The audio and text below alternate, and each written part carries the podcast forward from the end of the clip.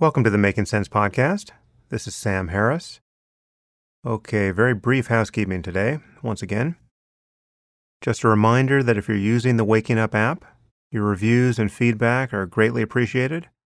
Please put reviews in the App Store and please send detailed feedback, whether it's feature requests or bug reports, directly to us at info at wakingup.com. And again, all of that is super helpful. Okay. Well, today I'm bringing you the audio from my live event with Danny Kahneman at the Beacon Theater in New York a couple of weeks back. This was a sold out event in a very cool old theater. I'd actually never been to the Beacon before, but it has a storied history in music and comedy. Anyway, it was a great pleasure to share the stage with Danny. Daniel Kahneman as you may know, is an emeritus professor of psychology at Princeton University and also an emeritus professor of public affairs at Princeton's Woodrow Wilson School of Public and International Affairs. He received the Nobel Prize in Economics in 2002 for the work he did on decision making under uncertainty with Amos Tversky.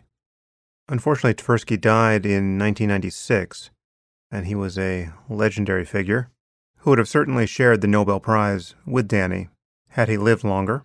They don't give the Nobel posthumously.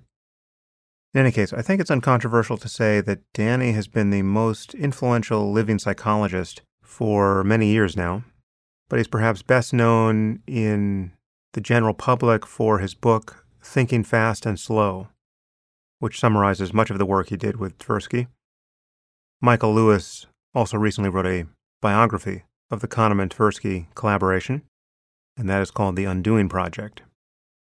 Anyway, Danny and I covered a lot of ground at the Beacon. We discuss the replication crisis in science, systems one and two, which is to say automatic and unconscious cognitive processes, and more conscious and deliberative ones. We talk about the failure of intuition, even expert intuitions, the power of framing, moral illusions, anticipated regret, the asymmetry between threats and opportunities, the utility of worrying, removing obstacles to wanted behaviors, the remembering self versus the experiencing self, improving the quality of gossip, and many other topics.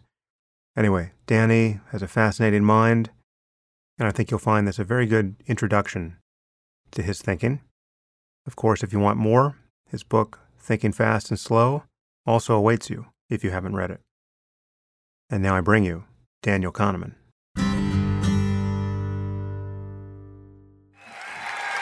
That's unusual.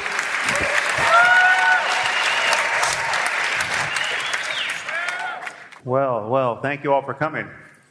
Really an honor to be here. It's a Danny, it's a special honor to be here with you, so thank you for coming. My pleasure. Uh,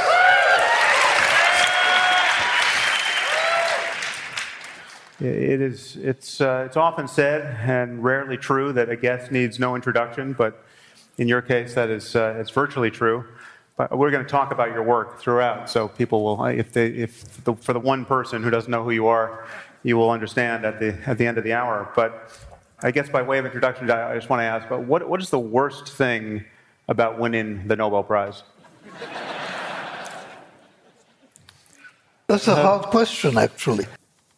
There weren't many downsides to it. Okay, well, nobody wants to hear your problems, Dan.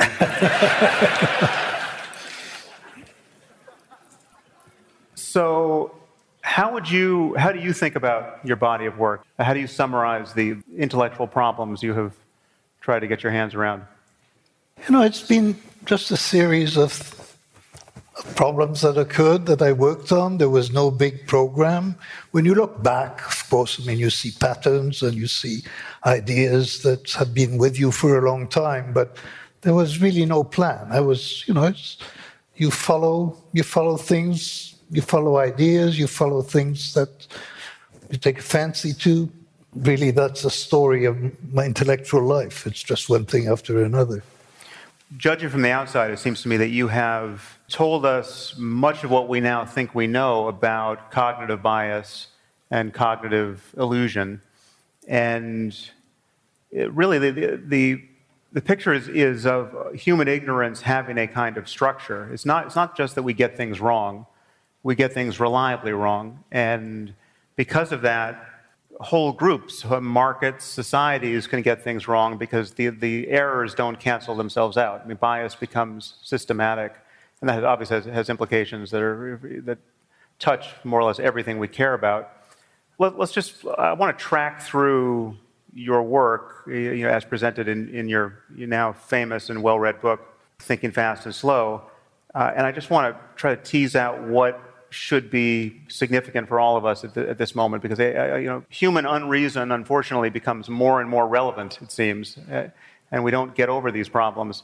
Uh, and I guess I wanted just to, to, to, begin to ask you about a problem that's very close to home now, this, what is called the, the replication crisis or reproducibility crisis in science, in particular social sciences and in particular psychology.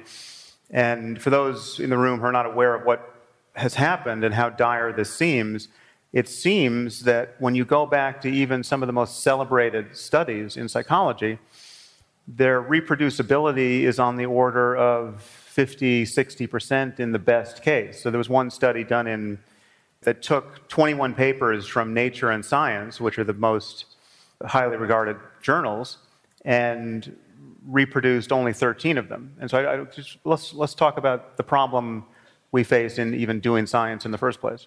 Well, I mean, you know, the, the key problem and the reason that, that this happens is that research is expensive. And it's expensive personally, and it's expensive in terms of money.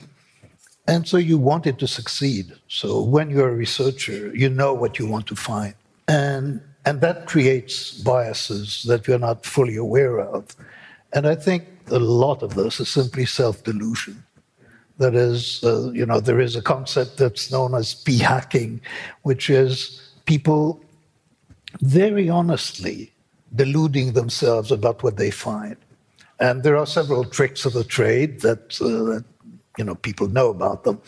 You are going to do an experiment so instead of having one dependent variable where you predict the outcome you take two dependent variables. And then if one of them doesn't work you stay with the one that does work. spare. Uh, you does uh, you, you do that and things like that a few times then it's almost guaranteed that your research will not be replicable. Mm. And that happens, it was first discovered in medicine. I mean, it's more important in medicine than it is in psychology, where somebody famously said that most published research in medicine is false. And, and a fair amount of, of published psychological research is false too. Yeah, but even some of the, the most celebrated results in psychology, like, like priming and the marshmallow test and well, I mean, the. Yeah, I mean, it's yeah. not only, uh, it's actually, they get celebrated in part because, because they're surprising. Yeah. And the rule is, you know, the more surprising the result is, the less likely it is to be true. And uh, uh, so that's how celebrated results uh, get to be non replicable.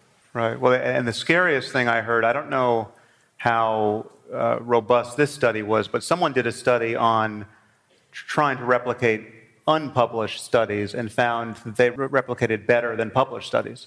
Did you hear this? I don't think that's replicable. Oh, yeah, okay, yeah. Let's, let's hope not. Uh, let's talk about system one and two. These are the structures that give us so much of our, uh, what can be a, di- a dispiriting picture of human rationality summarize for us what, what, are these two systems you, you well, talk about? I mean, before starting with anything else, there are clearly two ways that ideas come to mind. I mean, so if I say two plus two, then an idea comes to your mind. You haven't asked for it. It's you're completely passive, basically. Something happens in your memory. If I ask you to multiply, you know, 24 by 17 or something like that, you have to work to get that idea. So it's that dichotomy between the associative, effortless, mm. and the effortful. Uh, and that is phenomenologically obvious. You start from there. And wh- how you describe it, and whether you choose to describe it in terms of systems, as I did, or in other terms, Uh, that's already a theoretical choice, and in my view, theory is less important than the basic observation of you know that that there are two ways for ideas to come to mind, and and then you have to describe it in a way that that will be useful. And what I mean by that is you have to describe the phenomena in a way that that will cause help researchers have good ideas about facts and about experiments to run. And the system one and system two was it's not my not my dichotomy and even not my terminology. Right. And in fact, it's a terminology that many people object to, but I chose it quite deliberately. Uh, what are the liabilities? Because uh, people, uh, in your book, you try to guard against various misunderstandings of this picture. Well, yes. I mean, you know, there is a rule uh, that you're taught fairly early in psychology, which is and never to invoke what is called homunculi, which are little people in your head uh, whose behavior explain your behavior or explain the behavior of people. That's a no-no. And system one and system two are really homunculi. So I knew what I was doing when I when I picked those. And but the reason I did was that system one and system two are agents. They have personalities. And it turns out that the mind is very good at forming pictures and images of agents that have intentions and propensities and traits and, and they're active. And it's just easy to get your mind around that. And that's why I picked that terminology, which many people find sort of objectionable because they're really not agents in the head. It's just a very useful way to think about it, I think. So there's no analogy to be drawn between the a classical psychological, even Freudian picture of the conscious and the unconscious. How has how do, how do you think about consciousness and everything that precedes it in light I mean, you know, it's clearly related in the sense that what what I call system one activities, the automatic ones, one characteristic they have is that you're completely unconscious of the process that produces them you just get, you know, you get the results. You get four when you hear two plus two. Right. In system two activities, you're often conscious of the process. You know what you're doing when you're calculating. You know what you're doing when you're searching for something in memory. So clearly, consciousness and system two tend to go together. It's not a perfect, uh, you know, and who knows what consciousness is anyway, but uh, they tend to go together, and system one is much more likely to be unconscious and automatic.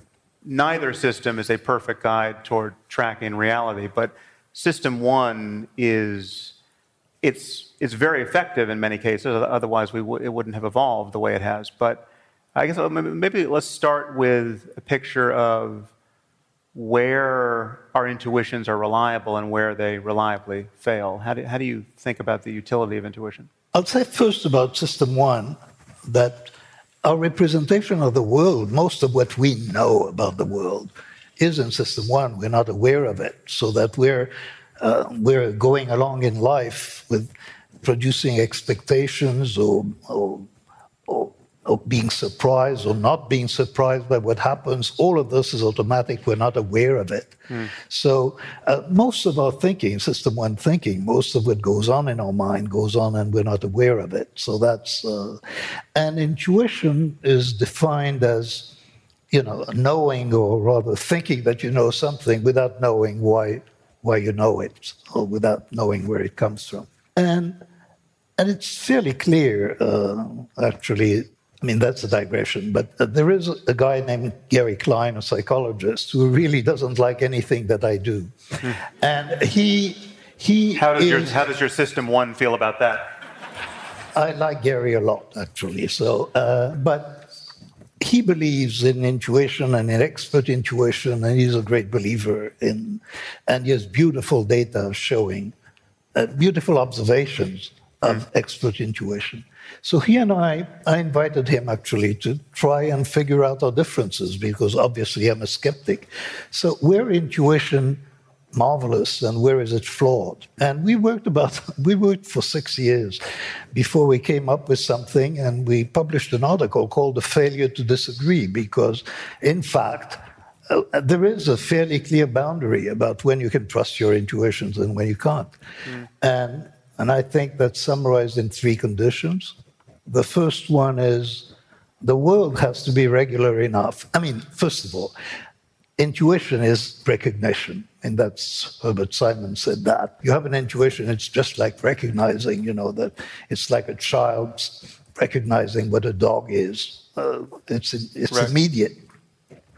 Now, in order to recognize patterns in reality, which is which is what true intuitions are, the world has to be regular enough so that there are regularities to be picked up.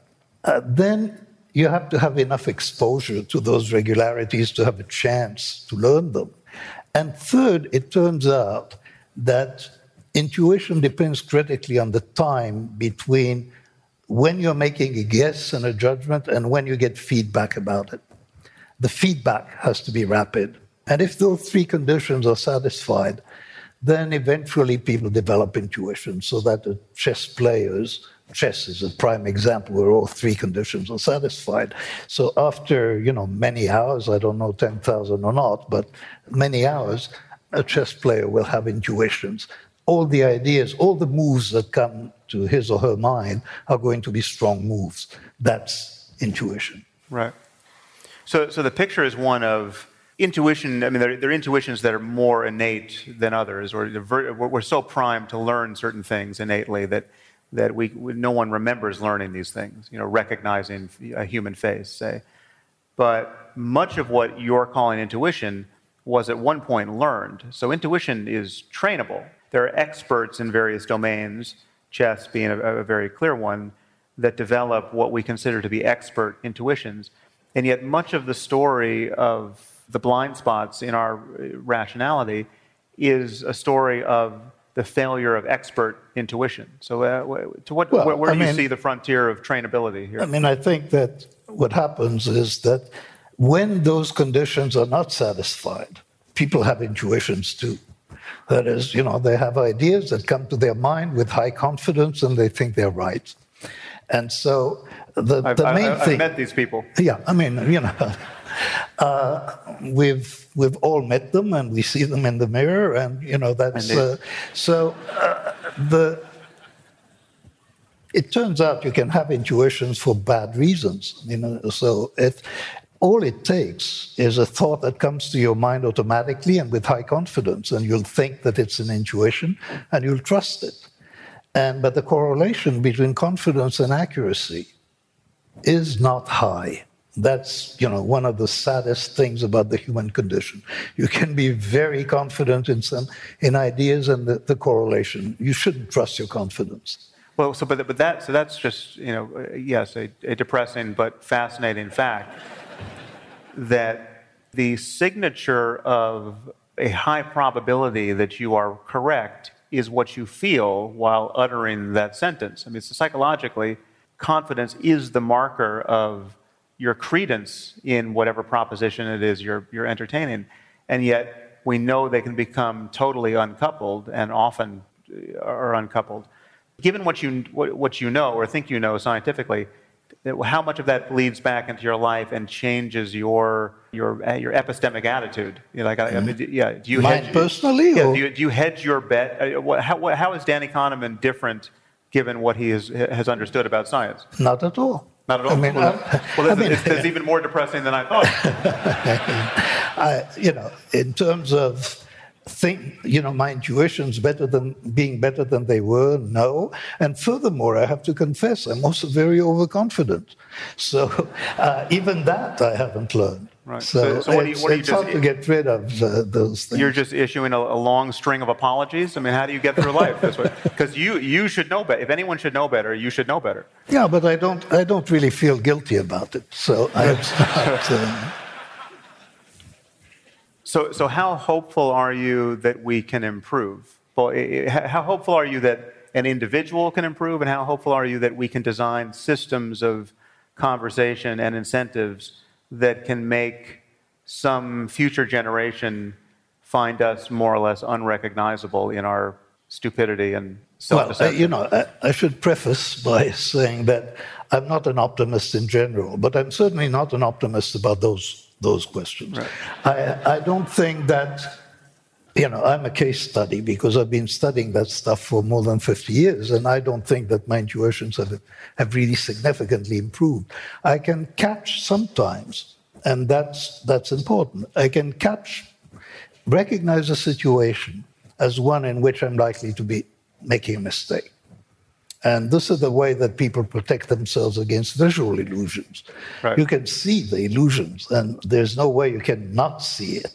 But you can recognize that this is likely to be an illusion, so don't trust my eyes, take out the ruler. There is an equivalent.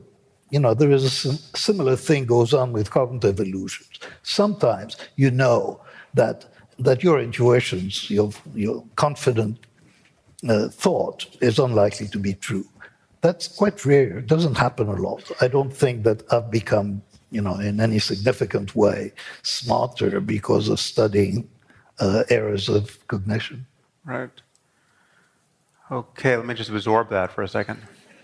Okay, what you must thirst for uh, on some levels that this understanding of ourselves can be made useful or more useful than, than, it, than it is because the, the consequences are absolutely dire, right? I mean, our, our decision making is, one could argue, the most important thing uh, on earth, certainly if, if, with respect to human well being, right? I mean, how we you know, negotiate uh, nuclear test ban treaties, right? I mean, like everything from that on down.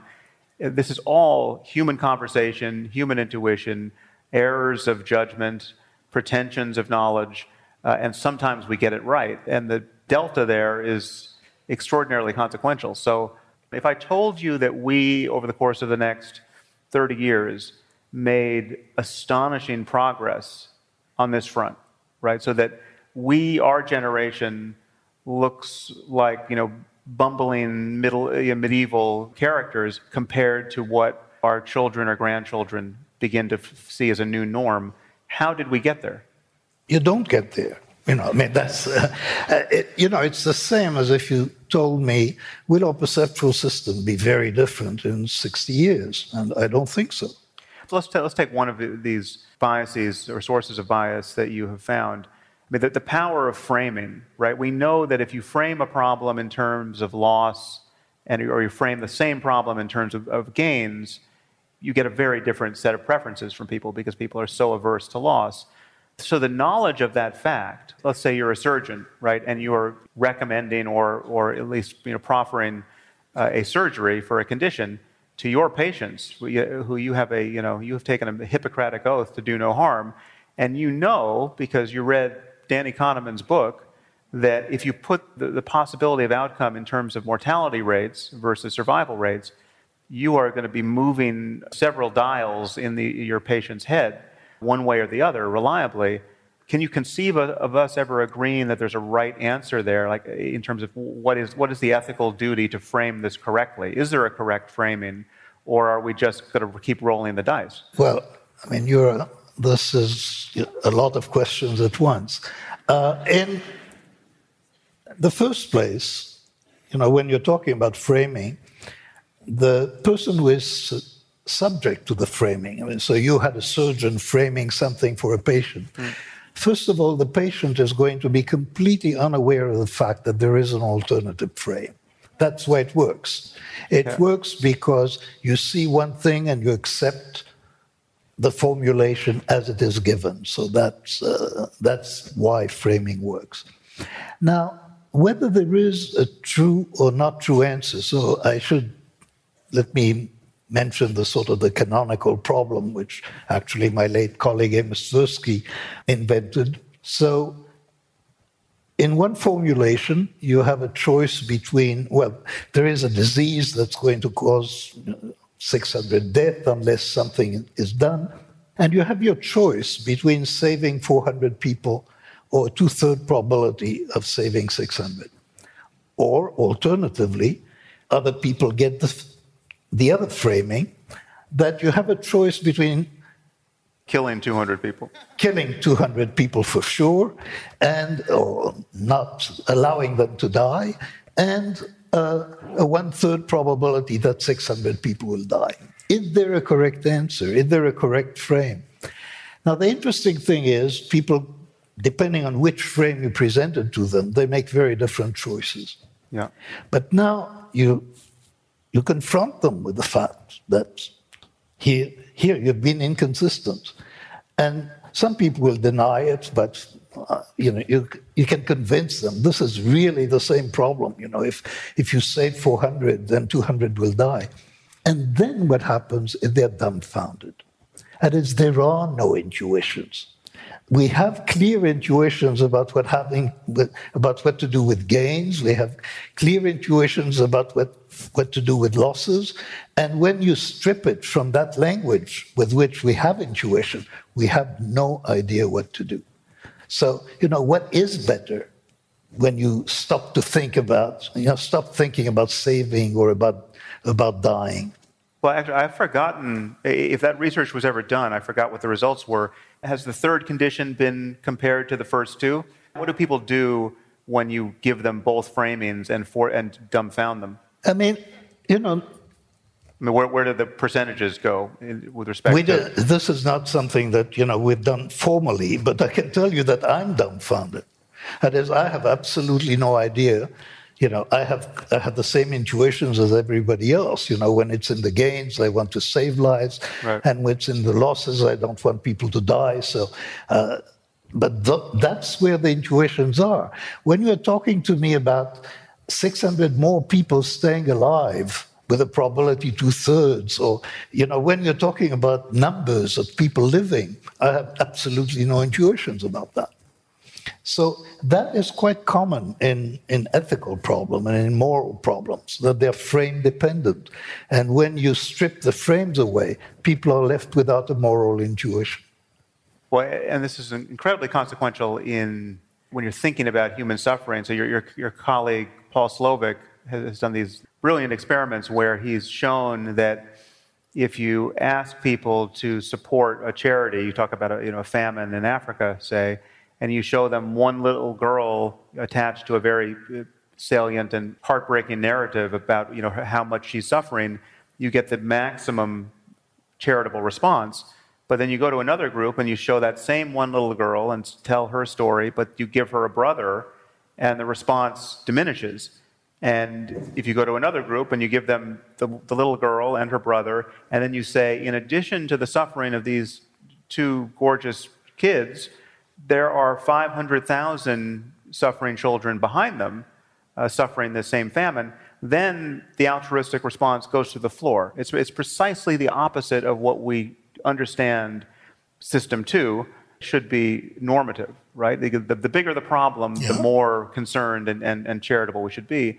So to take that case, there has to, there's a way to correct for this at the level of tax codes and levels of foreign aid and which problems to target, it, we know that we are emotionally gamed by the salient personal story and more or less morally blind to statistics and you know, raw numbers. I mean, there's another piece of work that you did which shows that people are so innumerate with respect to the magnitude of problems that they will they'll more or less pay the same amount whether they're saving 2,000 lives, 20,000 lives, or 200,000 lives. Yeah.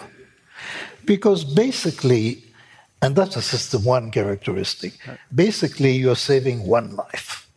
You're thinking, you have an image, you have stories, and this is what system one works on.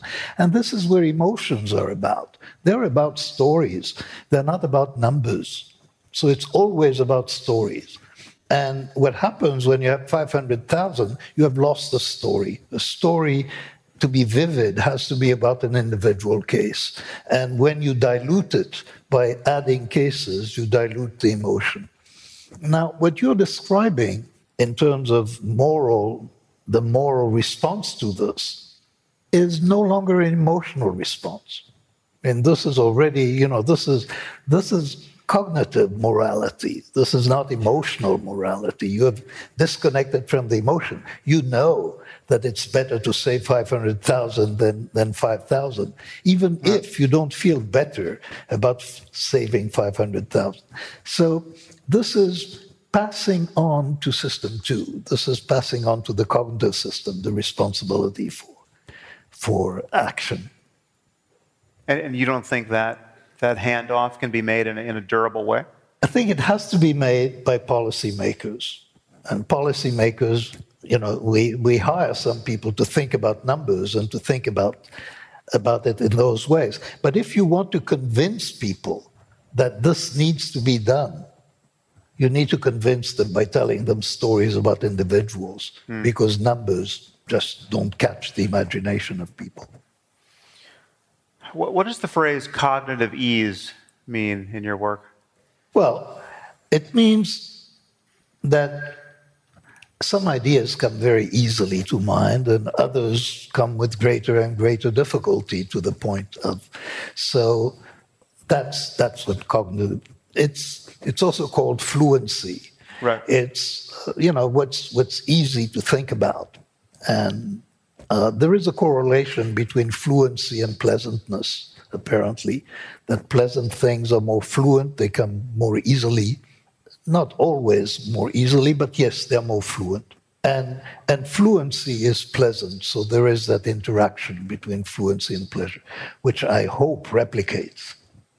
So, uh, but so the picture I, I get is of, I don't know if you, I don't know if you reference this in your in your book. I can't remember, but what happens, what we know from you know split brain studies, that for the most part the left linguistic hemisphere confabulates it's continually manufacturing discursive stories that ring true to it. And there's, in, in the case of actual neurological confabulation, there's no reality testing going on. There's nothing, it's just, it's telling a story that is being believed.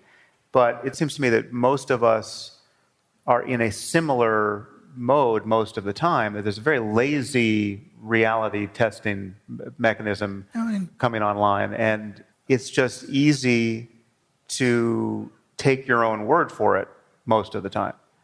I think this is really, as, as you say, this is the normal state. The normal state is that we're telling ourselves stories. Hmm. We're telling ourselves stories to explain why we believe in things more often than not, retrospectively in a way that has bears no relationship to the system one uh, bottom up reasons why we Absolutely. feel this way. Yeah. I mean, but you know, for me, the the example that was formative in is what happened with post hypnotic suggestion.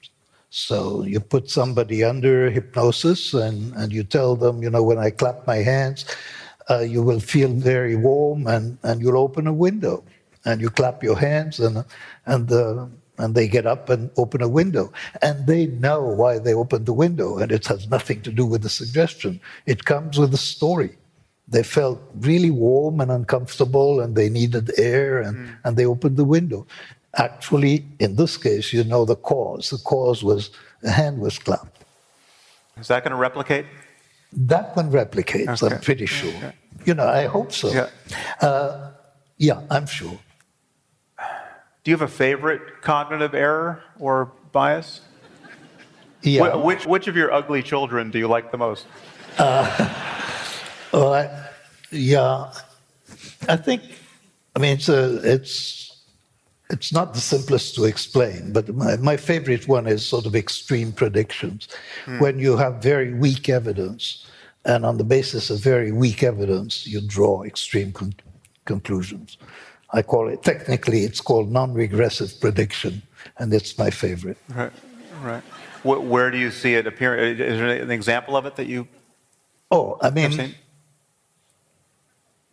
you see it all over the place, but one, you know, one very obvious uh, situation is in job interviews.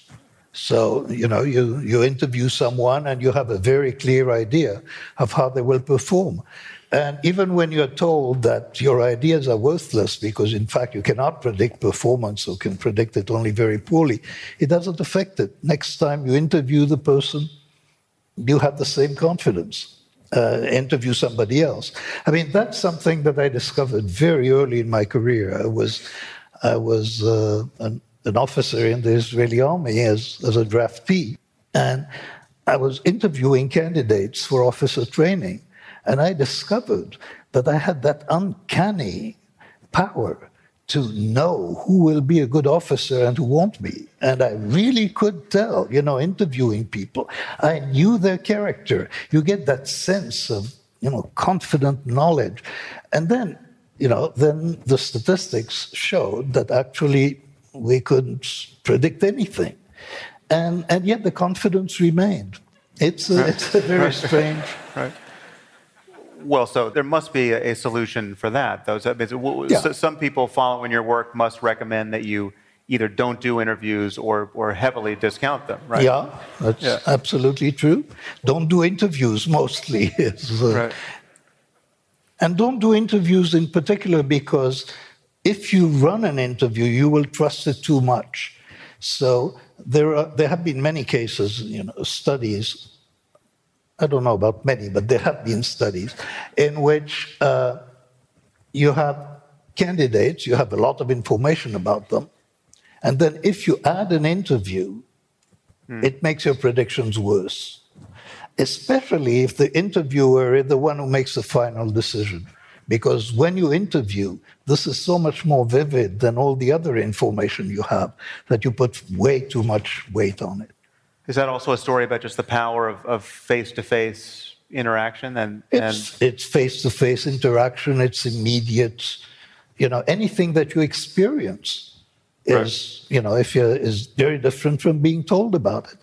And you know, as scientists, one of the remarkable things that I know is how much more I trust my results than anybody else's. Right. right. So, and and that's true of everybody I know you know, we trust our own results. Why? No reason. All right, then let's talk about regret. Okay. What what is the the power of regret in our lives? How do you how do you think about regret? Well, I think regret is, is an interesting emotion, and it's a, it's a special case of an emotion that has to do with counterfactual thinking. That is, regret is not about something that happened, it's, it's about something that could have happened but didn't. And, uh, and I don't know about regret itself, but anticipated regret, the anticipation of regret, mm. plays an important role in lots of decisions. That is, there's a decision, and you tell yourself, well, if, if I don't do this, and, you know, and, and it happens, then how will I feel? That expectation of regret is very powerful. And it's, it's well known in financial decisions and in a, a, lot of other decisions. And it's, it's, connected to loss aversion as well, right? So well, I mean, it's you, a form of loss. More, it's yeah. a form of loss. The, and, and it's quite vivid that you, in, you, you're able to to anticipate how you will feel if something happens. And that becomes very salient. Well, does the asymmetry with respect to how we view losses and gains make sense ultimately? I mean, I think at some point in your work you talk about an, an, evolutionary rationale for it because suffering is worse than pleasure is good, essentially, because it just eh, there's a survival advantage for those who are making greater efforts to avoid suffering. But it also just seems like there's, if you, if you put in the balance of possibility the worst possible misery and the greatest possible pleasure, I mean, if I told you we could have the night we're going to have tonight and it will be a normal night of conversation, or there's a part of the evening where I can give you the worst possible misery for a half hour, followed by the best possible pleasure Let's uh, have our conversation. Yeah, let's just yeah, let's just get a yeah, cheeseburger yeah. And, and, a diet coke. The, the, the, prospect of suffering in this universe seems to overwhelm the prospect of, of happiness or well-being. I, I know you, you put a lot of thought into the power of sequencing. I, th- I, I can imagine that feeling the misery first and the pleasure second would be better than the reverse. Much. But but it's it's not going to be enough to to make it seem like a good choice. I would imagine. How do you how do you think of this asymmetry between well, I mean, you know, it's the basic asymmetry is between threats and opportunities, and and threats are more immediate and they're and so in many situations it's not true everywhere. Uh, there are situations where opportunities are very rare, but threats are immediate and they have to be dealt with immediately. So the priority of threats over opportunities must be built in, by and large, mm. evolutionarily. But do you think we could extract an ethical norm from this asymmetry? For instance, could it be true to say that it is more important to alleviate suffering than to provide pleasure if we could if we had some way to calibrate the, the magnitude of each? Well in the first uh, we did a study uh, dick thaler and jack Knetsch and i did a study a long time ago about intuitions about fairness. Mm. and it's absolutely clear that that asymmetry rules intuitions about fairness. That is there is a very powerful rule of fairness that people identify with not to cause losses. That is, you have to have a very good reason to inflict a loss on someone. The injunction to share your gains is much weaker. So, that asymmetry, what we call the rights that people have, quite frequently the negative rights that people have, the, is the right not to have losses inflicted on you. So, there are powerful moral intuitions that, that go in that direction. And the second question that you asked, because that was a compound question uh, about well being, yeah, I mean, I, I think, you know, in, in recent decades, there's a tremendous emphasis on happiness and the search for happiness and the responsibility of governments to, to make citizens happy and so on. And, and one of my doubts about this line of work and this line of thinking is that I think that preventing misery is a much better and more important objective mm. than promoting happiness. And so uh, the, the happiness movement, I have my doubts about on those grounds. Given what you've said, it's hard to ever be sure that you've found solid ground here. So there's the intuition that you just cited that people have a very strong reaction to imposed losses that they don't have to unshared gains, right? You do something that uh, robs me of something I thought I had, I'm going to feel much worse about that than just the knowledge that you didn't share some abundance that I never had in the first place. But it seems that we could just be a conversation away from standing somewhere that makes that asymmetry look ridiculous, analogous to the the Asian disease problem, right? Like it's a framing effect that we are we may have an evolutionary story to tell about why we're here, but given some opportunity to be happy in this world, it could seem counterproductive. I, mean, I, I, I, say, I say, this already being anchored to your intuition. I, share yeah. this, this situation. Yeah, I think that, you know, in, in philosophical debates about morality and well being, uh, there are really two ways of thinking about it. And there is one way about when you're thinking of final states and of what everybody will have. And so you have, and there, there's a powerful intuition that you want people more or less to be equal, or at least not to be too different. But there is another way of thinking about it, which is given the situation and the state of society, how much redistribution do you want to impose? And there, there is an asymmetry because you're taking from some people and giving it to others. And you don't get to the same point. So we have powerful moral intuitions of two kinds, and they're not internally consistent. And loss aversion has a great deal to do with that. So, given that there are many things we want and don't want, and we want and don't want them strongly, and we are all moving individually and collectively into a uncertain future where there are threats and opportunities and we're trying to find our way. How do you think about worrying? What is the advantage of worrying? If there was a way to just not worry is that an optimal strategy? I think the dalai lama most recently articulated this in a meme but this no doubt predates him take the thing you're worried about, right? Either there's something you can do about it or not. If there's something you can do about it, well, then do that thing. If you can't do anything about it, well, then why worry? Because you're just going to suffer twice, right? How do you, how do you think about worry given your work here? Well, I don't think my work leads to any particular uh, conclusions about this. I mean, the Dalai Lama is obviously right. I mean, you know, why worry? Uh, but some people are going to tweet that, and it's not going to work out well for you.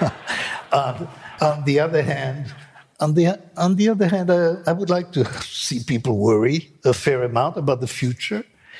And even because you don't know right now whether or not you'll be able to do anything about it. Right. I mean, maybe, so, maybe worry. The, the only way to get to get enough activation energy into the system to actually be motivated to, worry. do something Yeah, is to is to worry. You know, one of the problems, for example, when you're thinking of climate change, one of the problems is you can't make people worry about something that is so abstract and distant. Yeah. And you know, if if you make people worry enough, things would change. But uh, there is scientists are incapable of making the public worry sufficiently about that problem.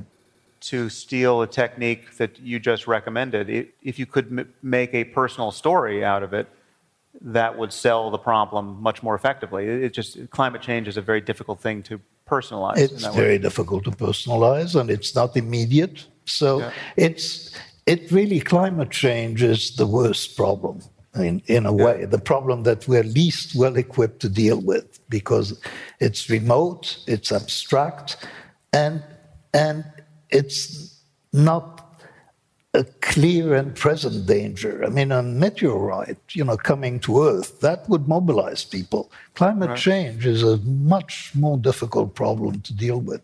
And worry is, is part of that story. It's interesting that, that a, a, a meteorite would be different. I mean, even if you put it far enough out there, so you have an Earth crossing asteroid in 75 years, there would still be some council of uncertainty. People would say, well, we can't be 100% sure that something isn't going to happen in the next 75 years that will divert this asteroid. Other people will say, well, surely we're going to come up with some technology that would be onerously costly for us to invent now, but 20 years from now could be trivially easy for us to invent. So why steal anything from anyone's pocketbook now to deal with it? Uh, you could run I mean- some of the same arguments, but there's something. The problem is crystallized in a I way mean, the difference change isn't. there is a story about the asteroid. You have Right. you have a clear image of what happens if it hits, Yeah. and and the image Cli- is a lot change, is a lot clearer than climate change. So, one generic issue here is the power of framing. I mean, we are, we are now increasingly becoming students of the power of framing, but we are not, we should just be able to come up with a list of the problems we have every reason to believe are real and significant, and sort those problems by the variable of this is the set of problems that we are we know that we are very unlikely to feel an emotional response to right? We are just we are not wired to appreciate to be motivated by what, by what we rationally understand in the in these areas and then take the cognitive step of deliberately focusing on those problems. If we did that, if, the, you know, if everyone in this room did that, what we're then left with is a political problem of selling this attitude toward the rest of I mean, you know that you use the you use a tricky word there, and the word is we. Who is we? I mean, you know, in in that story, uh, who is we? The so you're talking about a group of people, possibly political leaders, who are making a decision on behalf of the population that, that in a sense, they treat like children who do not understand the problem.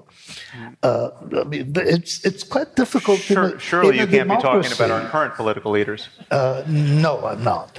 Uh, but it's it's actually I find it difficult to see how democracies can effectively deal with a problem like climate change. I mean, you know, if I had to to guess, I would say China is an, is more likely to come up with effective solutions than the West because they're authoritarian.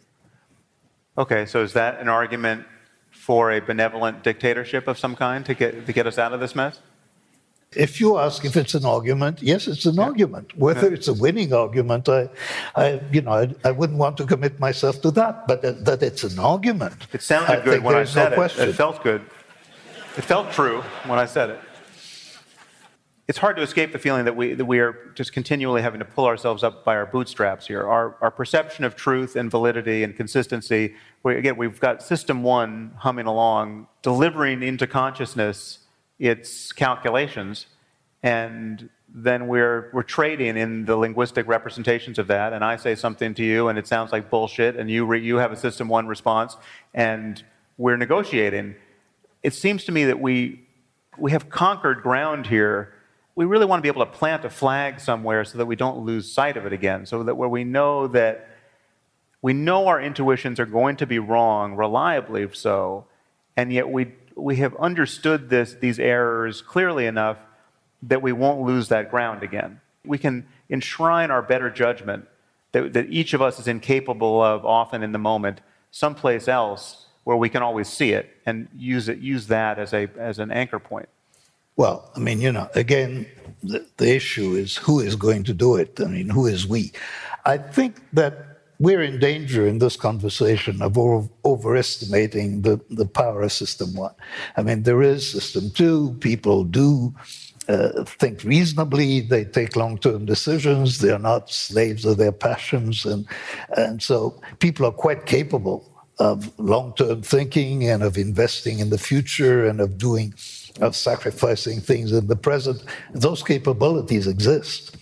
And I think that's one suggestion that was implicit in what you said. You said we should make a list.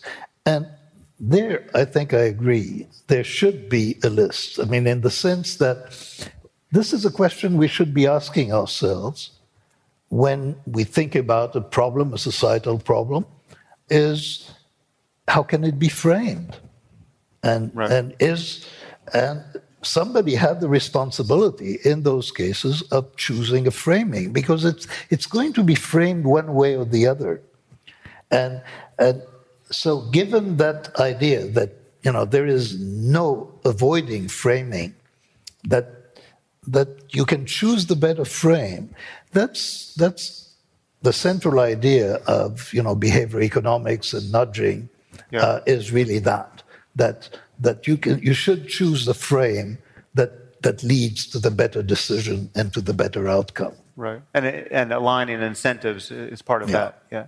You want to, you want to create systems whereby even mediocre, which is to say normal people, can, can behave better and better effortlessly, right? And, and you don't want systems where you have to be a saint to do something Absolutely. Yeah. yeah. I mean, you know, the, the basic psychological rule, I mean, if you want people to behave in a particular way, is to make it easy for them. Yeah. I mean, and that, by the way, is very different from incentives. You mentioned earlier. You mentioned incentives earlier. Yeah, so, how tease those apart? Well, the social psychologist Kurt Lewin had, you know, in, around the end of World War II, he developed those ideas of how you change behavior, and he distinguished two ways of two essential ways of changing behavior. That is, you can apply pressure in the direction where you want people to go or you can ask a very different question, which is why aren't they going there by themselves? That is, what is preventing them from doing what, what you think they should do? And then remove obstacles, make it easier for people to do. I think that's, to my mind, you know, it's perhaps the best psychological idea I know. It's this distinction between applying pressure and making things easier, removing, removing obstacles and pressure. And that's important. Pressure is incentives, pressure is threats, and pressure is arguments.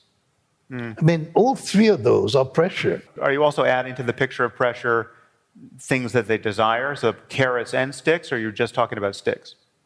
I mean, no, I mean, so, positive, so incentives, positive, incentive, you, positive uh, incentives yeah. and threats. I would lump and the, the idea that I draw from Kurt Lewin is I would lump arguments, threats, and, and uh, promises together right. and pit them against thinking about what you could do to make it easier for people to move in the direction you want them to move. Do, do you have a, a, real world example of, of this? Is opting in versus opting out that difference I mean, part of it? That's an example. So, like or, organ donation, if you go to the DMV, you could either currently you have to you have to opt in to being an organ donor, but if you have to opt out, as, yeah, as I mean that's I a very good example. Yeah. Whatever is easier, right. when you make it easy to do the right thing, people are much more likely to do it, and they'll do it effortlessly and without conflict. I mean, the interesting thing about increasing pressure, which is threats, promises, and arguments, yeah. is that you create conflict. You do not, re- whereas by removing obstacles, you remove the conflict, you make things easier, you reduce stress at the same time as achieving behavior change. So, this, this idea, for some reason, it, by the way, it's very non intuitive.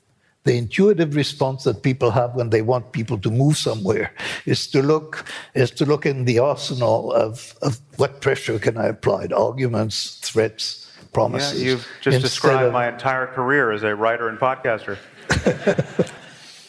okay, well, let's talk. There's, there's another distinction you make that is incredibly interesting and useful and, and troubling for those of us who want to be happy in this life and it's the distinction between the remembering self and the, the experiencing self.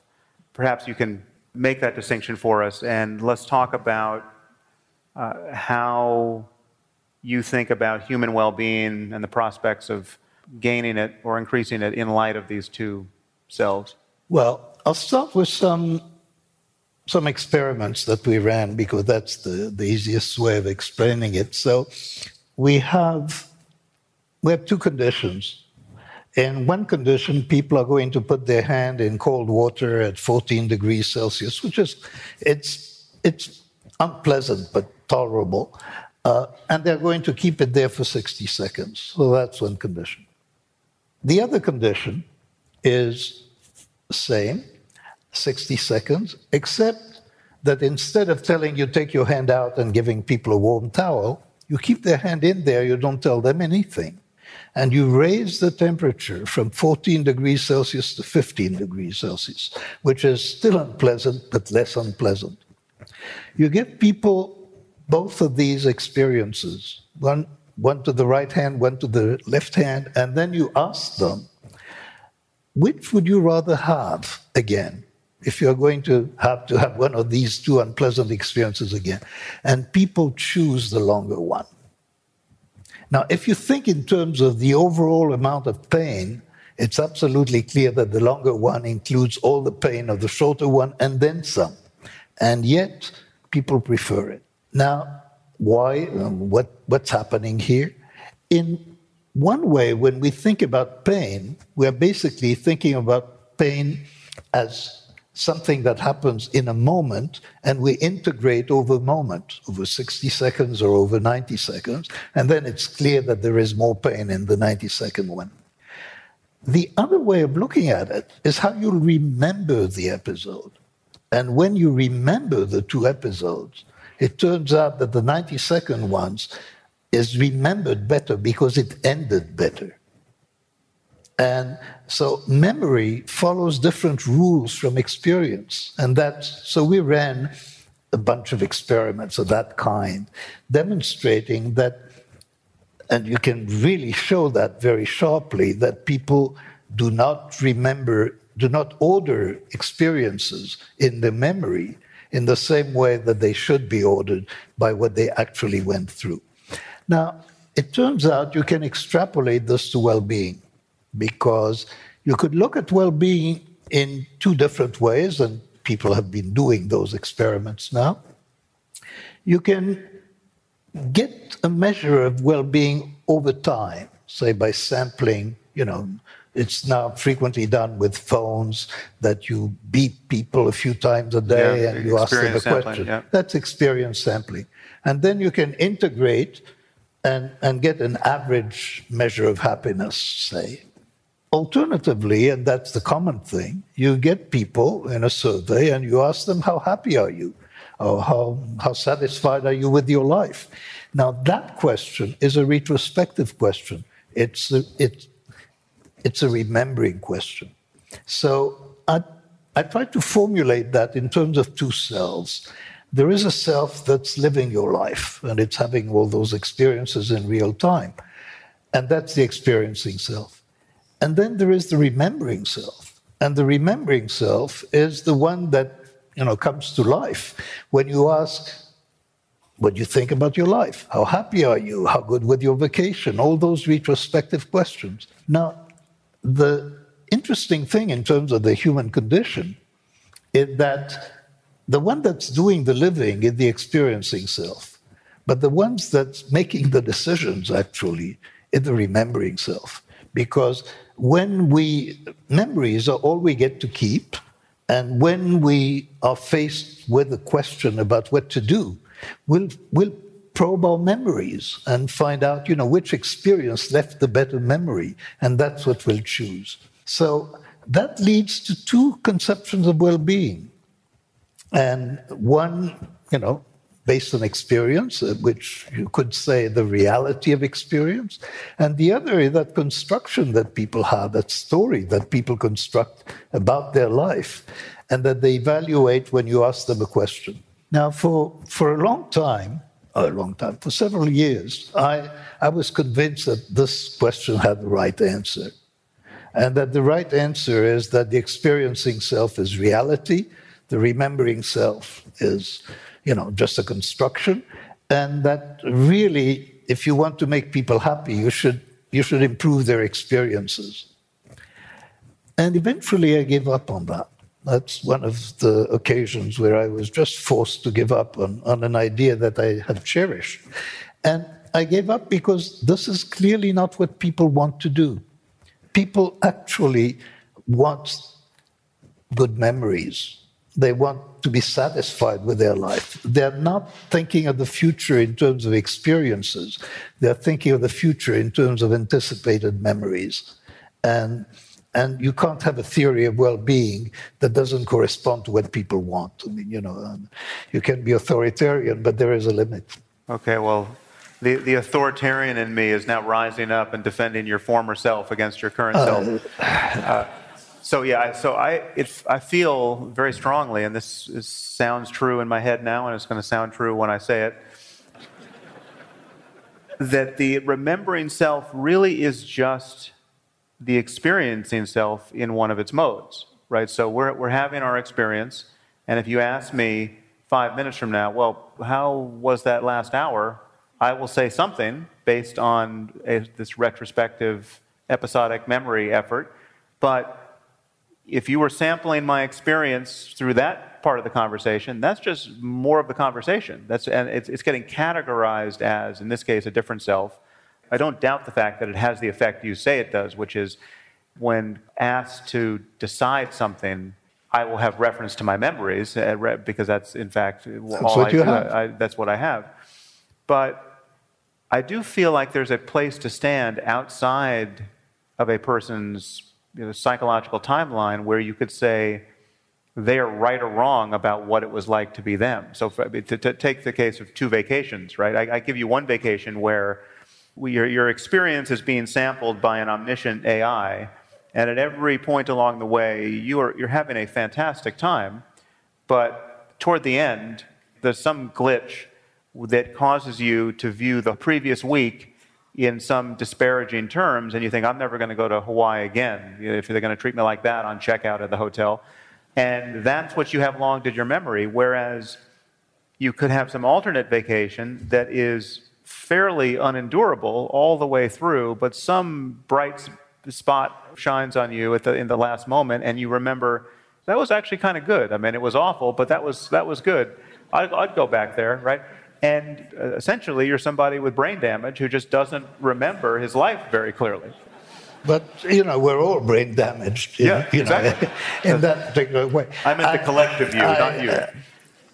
I actually had the experience that you described. In a, I gave a talk on on that topic, and somebody got up in the question in the Q and A, and and told a story to the audience, and the story was the other week, I was listening to a glorious symphony. You know, that was certainly at the period when the people listened to records still. And he said, and, and just as, as it was going to end, there was that horrible screech, and it ruined the whole experience. Well, that's a direct quote. Right. And you know, I said, it didn't ruin the experience. I mean, you'd had the experience. You know, you, you'd had 20 minutes of glorious music. It ruined the memory of the experience. People cannot draw that distinction. For him, it ruined the experience because the memory is what he got to keep. Now, how much, you know, I, I could say the following in terms of if I had to choose for my children or grandchildren, you know, what I wish for them. On the one hand, certainly when they're small, I want them to be happy and to have good experience happiness. When you think of them as adults, is it absolutely clear that you want them to be happy, or, or do you really want them to be satisfied with their life? And it's not so clear. It's well, not obvious. I think that's, that's, a, that's another point, right? So that's not incompatible with what I'm saying. I, I think I want you to have, I want you to be as happy as you can be but in such a way that your life will, will, feel as meaningful as it can feel when I have to talk to you about it. Whenever I ping you and say, Danny, how's it going over there? Are you satisfied with your life? I want your answer to track a very happy life, but it, it's, it's totally possible that there are, in order to get the, the best memories for you, the, the, the, so, the, so that when, whenever you have to evaluate your life, to get the best story that you will always be most satisfied with, there, there needs to be some epochs in this experiencing timeline of frustration and frustrations overcome and embarrassments and embarrassments corrected for. And so there's, there's it's not all just pure pleasure. I'm not saying you're, you're shooting heroin on the couch for 75 years and then i get a chance to ask you about it and you have a great story to tell. Well you know if we could have both then you know a happy life and good memories, that would be wonderful. But but actually, it turns out in research on well-being that that it's not the same thing. The conditions yeah. that make you happy in your life and the conditions that make you satisfied with your life, or the, they break apart. Uh, they are different, and and it's at least you know in the research that we did, there was a fairly clear picture. What determines how happy you are is largely social. It's spending a lot of time with people you love. I mean, you know, that's that. It's friends actually more than children, but uh, it's spending time with.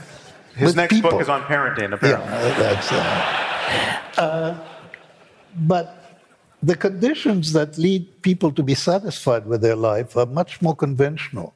They're about success. So, for example, money doesn't make you happy in the emotional sense, although poverty makes you unhappy. But money really doesn't buy you much happiness. But money buys you life satisfaction. The more you have and the more you earn, the more people are satisfied. So the, what makes people satisfied is conventional success. Let's, let's linger on that point because this is a the takeaway message from that paper you wrote. I forget when that was, but the, the, the takeaway has been that poverty makes you miserable. And but so up until seventy-five thousand dollars, I think I think it is, yeah. you see steady gains. But after seventy-five thousand dollars, there are no gains in happiness. But what people didn't even seem to read past the abstract is that these two things break apart. The, the sort of unhappy, cynical punchline is the sense of meaning, the sense of that your life is going well, keeps going up in a linear fashion until you get to Jeff Bezos yeah. Yeah. Yeah. yeah. I mean that's that's the essential result is right. that and it just illustrates the tension between, you know, seeking happiness and and seeking satisfaction. There are many trade-offs in life that that this touches on, like a long commute, which quite often, you know, there are economic reasons for a long commute. Mm. But a long commute is time that you spend alone. It's not time that you spend with people you you love. That's that's a very important trade-off in terms of happiness. Danny, it's a time you spend listening to podcasts that you love. I, I, mean, that's yeah. this is. Yes. Let's get our priorities straight. So, oh, so I, I want to I want to extract one piece of wisdom from this because so, so you, the, the experiment you described, which was the, I don't think you named it, but it, but it, it revealed what you call the peak end rules. What you remember yeah. is the peak of the, the peak stimulus during any experience, and you remember how it ended, right? So if the peak was very bad and the end was bad, well, then it, no, no, matter how good it seemed, uh, it was awful, and you can flip that around. So if you have a grandchild that needs a medical procedure, and there's a choice between doing the unpleasant procedure for the requisite 18 minutes and it's over, or doing the unpleasant procedure and then lingering for the extra four minutes that you know based on solid data that has now been replicated that those extra four minutes of needless suffering at a lower level will lead to a better memory. What does the compassionate grandfather do? Well, you know, it depends very much on whether that experience, you know, uh, so we ran that experiment. And and it was run on a colonoscopy, which at the time, like 20, 20 years ago, was an unpleasant experience. Yeah. Now there's no experience because yes. they put you to give, sleep. Give me the propofol. But, uh, but at the time, it was an unpleasant experience, and the, the issue was compliance with the need to have another one. And, right. and there, the memory is really important so that if you're going to remember it as a very bad experience, you won't want to have it again, even if you need it. So there was a really medical reason yeah. Uh, to, to go with the memory and not with the experience. And it's quite possible, and this I don't know. I don't know about, about trauma. And trauma and memory and whether you can alleviate trauma by adding a better ending to an experience or an improving ending. Well, you would suspect that you could. I suspect you could, but I have no, I, I don't know mm. data. Mm. Well, Danny, there's, I know there's a lot that people want to ask you, and uh, so I want to turn this into a, a proper conversation now. And I, there, there, there will be microphones emerging somewhere in the aisles or on the, on the wings. And um, when those are hot, we will shift directly into Q&A. Shabbat shalom. Yeah. Are we on? Yeah. Thank you. Thank you.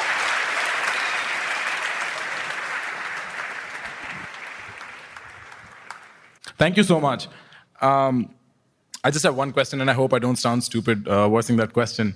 And it is just that uh, I see how um, Danny's work has mapped human behavior and the shortcomings of, or however you want to phrase it, shortcomings of human behavior onto uh, the science of economics in some sense. Do you think that it is necessary to do that for other major disciplines like political science and whatnot as well? Because we sort of assume this classical rationalist thought when it comes to exploring political thought and whatnot. Do we need to map out the, the landscape of the human behavior onto that as well? Well, uh, you know, I would say absolutely no reason why behavior should be different when you look at it at the individual level or when you look at political behavior. Many examples, you know, that came up in this conversation were examples at the level of society. And, and if so, this is, you know, this is something that we talked about. I certainly don't see any reason to segregate psychology from the rest of the social sciences. Thank you for a great talk. Uh, we're all familiar with uh, road rage, or these days it's uh, Twitter rage, mm. which is uh, basically looks similar. So it seems to me, or it's my intuition, that uh, social media and you know Twitter and all those are in some ways hacking, bypassing system one, uh, and pushing buttons, and maybe all the red lights are flickering. Uh, that's why people have those visceral responses, and the interactions are are going uh, off the rails uh, online. Uh, would you analyze it in a similar way, and if so, what are the mechanisms and the biases that are most affected by that. And one, just one note is that it seems to me like what you said uh, about um, uh, job interviews uh, contradicts that. Uh, contradicts the fact you said that uh, the personal interaction actually makes things worse. if you're mm. talking about the data for a possible employee. And it seems like social media should have data, you have arguments, right? And there's no this, uh, personal interaction.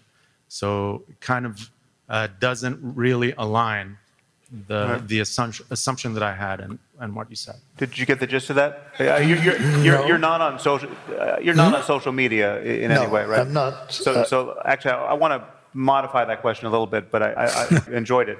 The um, we're, we're experiencing a, a- just a, a vast derangement of our ability to make sense together by social media, and the onus is often placed on the lack of face to face interaction. We will say and think things to and about other people in this condition of anonymity that we won't face to face.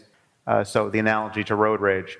But he's, he's drawing a, line, a, a- a connection to what you just said about the unreliability of face to face interviews. And it seems like social media could be this pristine place of, of happy conversations and rational attitudes formed about the beliefs of others without the contamination of face to face bias. you know, the, the object, the, the goal is very different. In, in the, one is a situation of communication.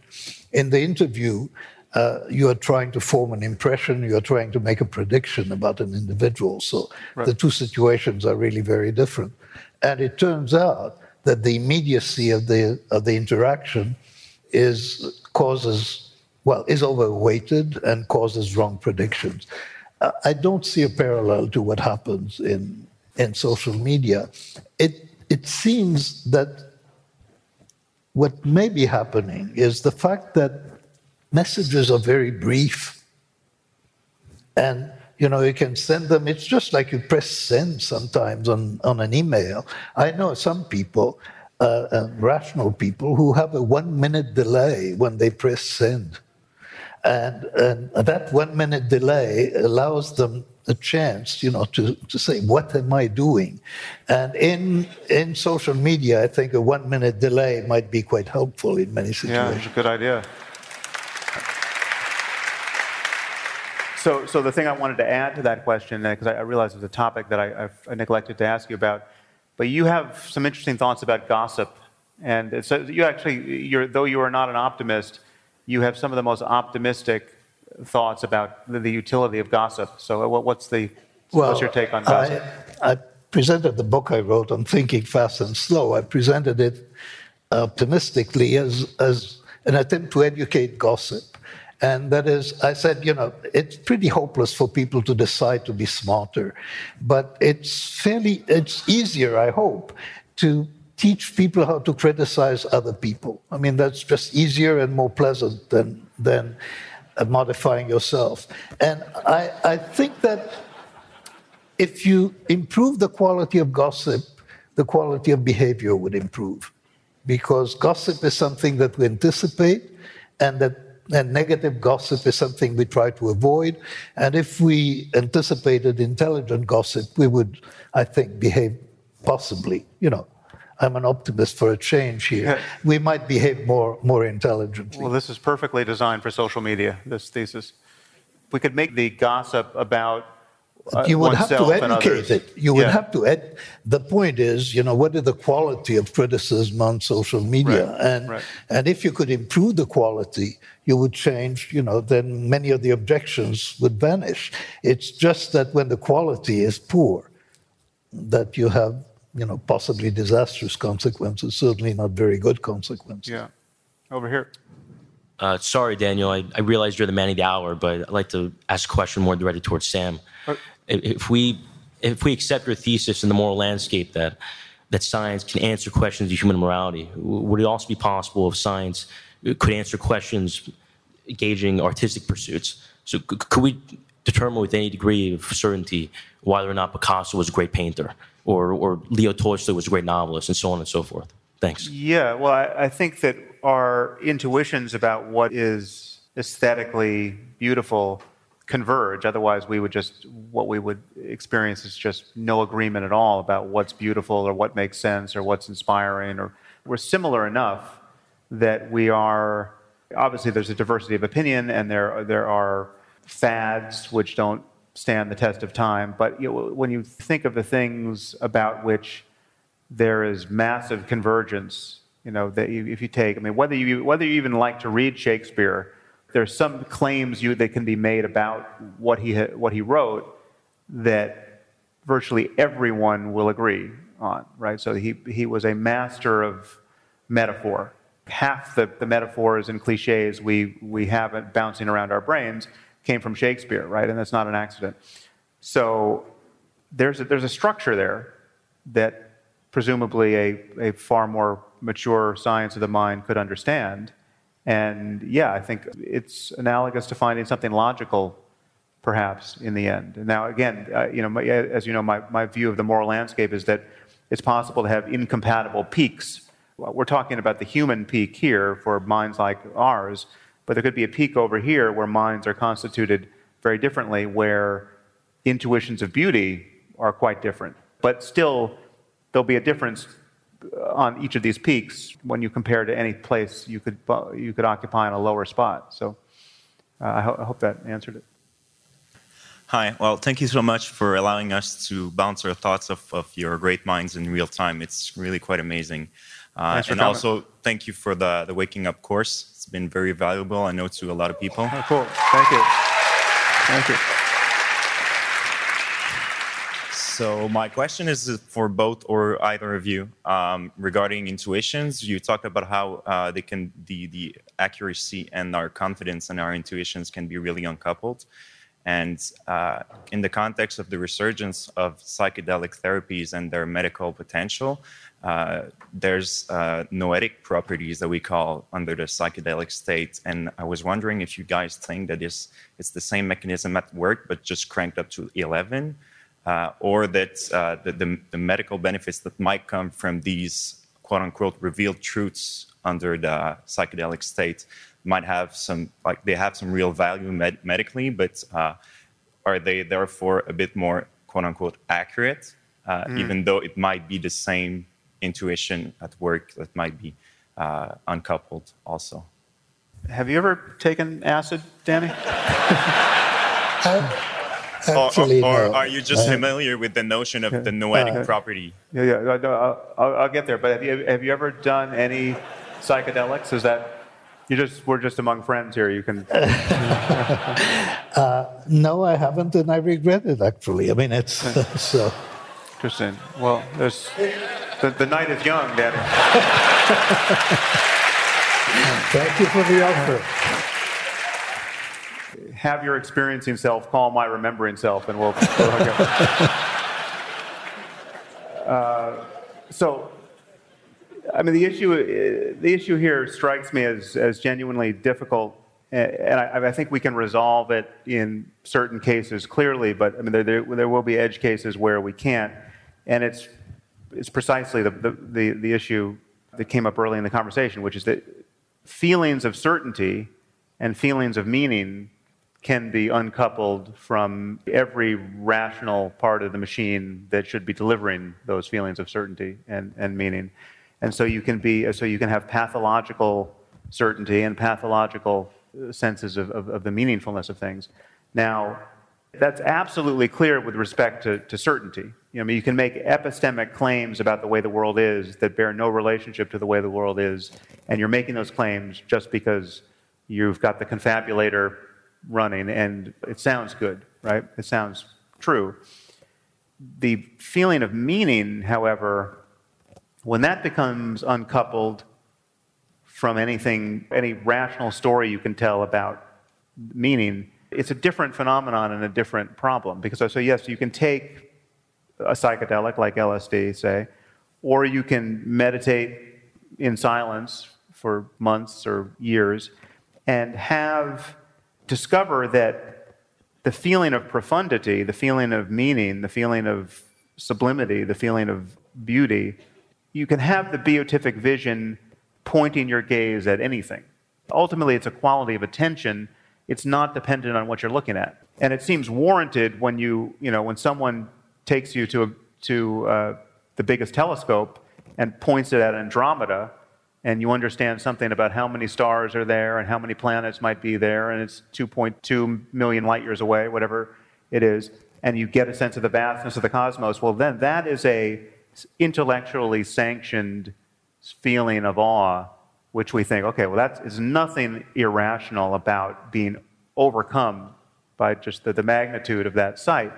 But on acid, if you're just staring at your shoelaces and having the same experience, that seems pathological. And uh, granted, it is pathological if you have to get things done in the world. I mean, certainly if you're going to write a grant proposal and, and get Danny to, to be your PI on it, it can't be the shoelaces, it's got to be something warranted.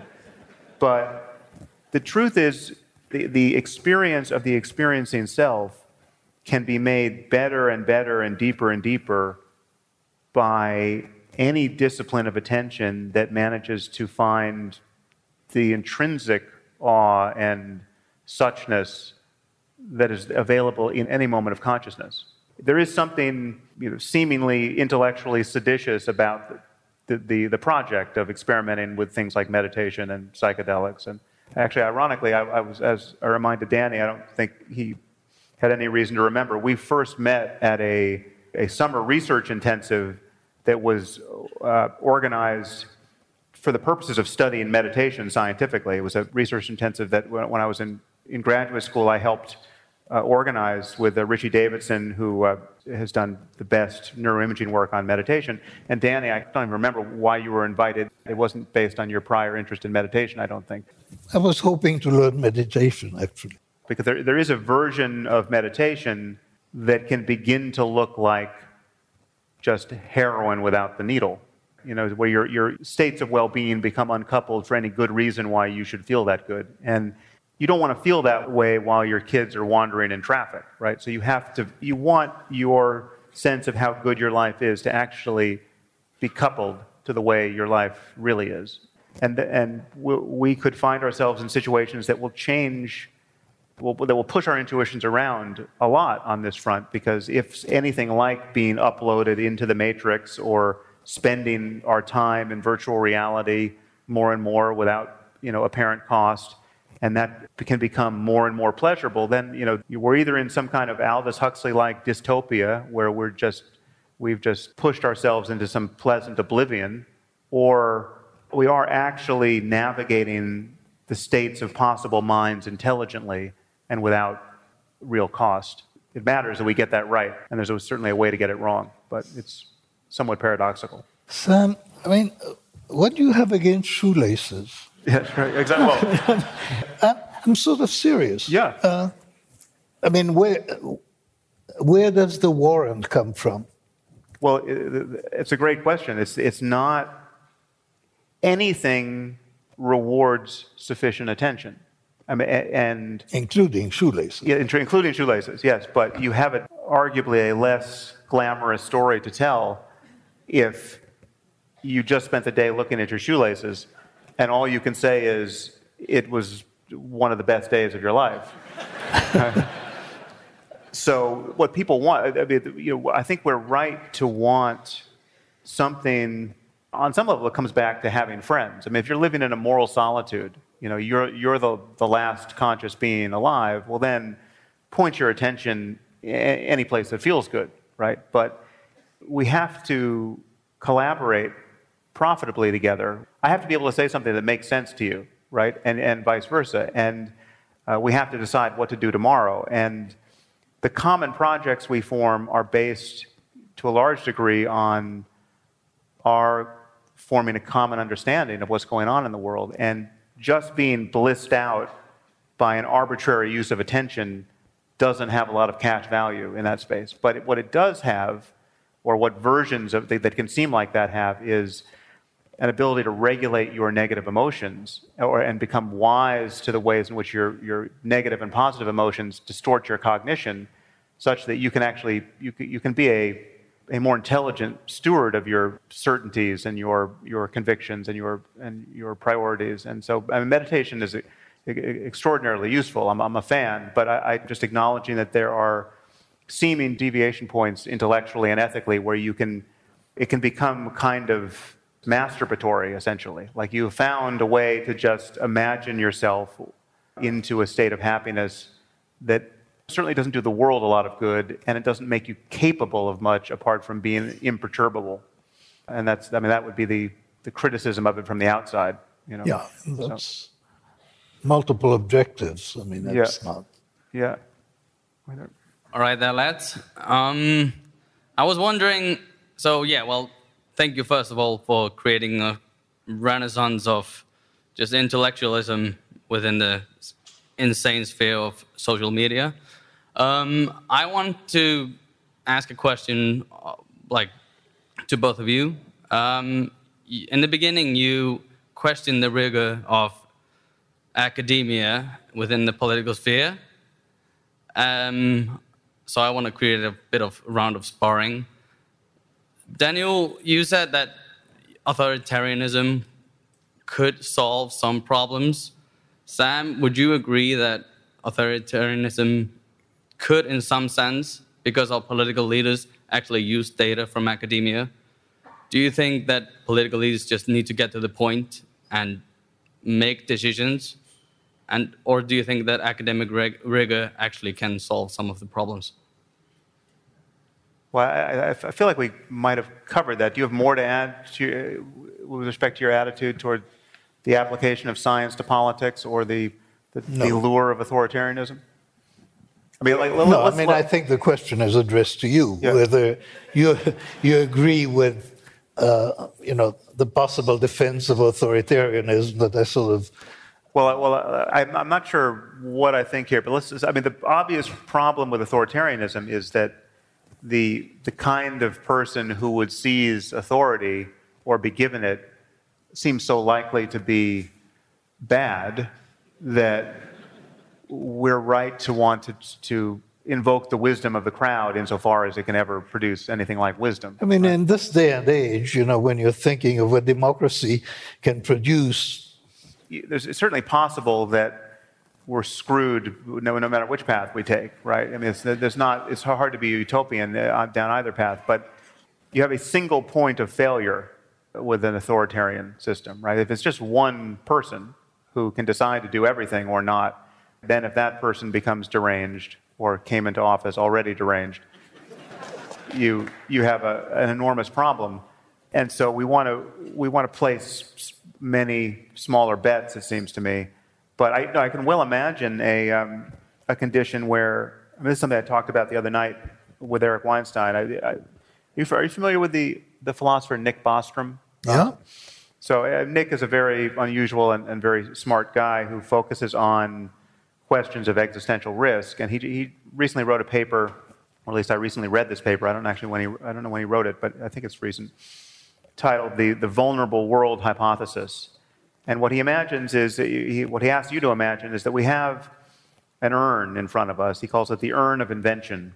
And the urn is filled with, with colored balls.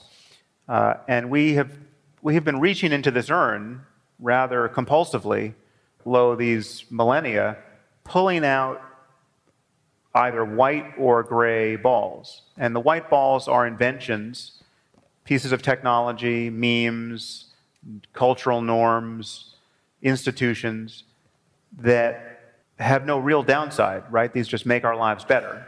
And the gray balls are inventions, and they're like that have benefits and costs, right? So, you know, being able to split the atom is one, right? You like you can produce energy, but it can produce bombs and you know waste when you produce energy, and so there, there are goods and harms that come from these inventions. What he asks us to consider is that, that there's a black ball, or perhaps many black balls, in the urn of invention, and we just haven't pulled one out yet. And a black ball is a technology which is synonymous with the end of civilization, right? And he, he goes into great detail about what, what, what sort of thing this might be and what we would need to do to stabilize civilization in the face of this possibility. And so, I mean, the first thing you're asked to acknowledge is that it seems rather plausible that there is a black ball or two in the urn of invention, right? There are things we could discover that we can't undiscover that could spell our doom because it becomes so easy for one deranged person to destroy the lives of millions or billions. So, I mean, one example is that he calls it the easy nukes case. I mean, just imagine if it were just a fact of nature that splitting the atom is much easier than, than it in fact is. And it turns out it only took taking two pieces of glass and a magnet and running some electric current through it. And then you've got a, you know, an atom bomb, right? Now, if it were that easy to make an atom bomb, one in a million people would make one, you know, more or less every day of the week, and we would just see cities going up in, in mushroom clouds, right? It would be the end of civilization if it were that easy to make a, an atom bomb. So we're just lucky that it's hard enough to refine the, the, the fuel, you know, and to build bombs, certainly large bombs. If climate change were going to be much worse than it seems likely to be, if, we're to, if we were talking about a 20 degree centigrade rise in temperature over the course of the next 50 years, unless we got our act together, it just may, in fact, be the case that we can't get our act together in the face of that risk, and we're done for, right? So we're just we're relying on luck in many many places.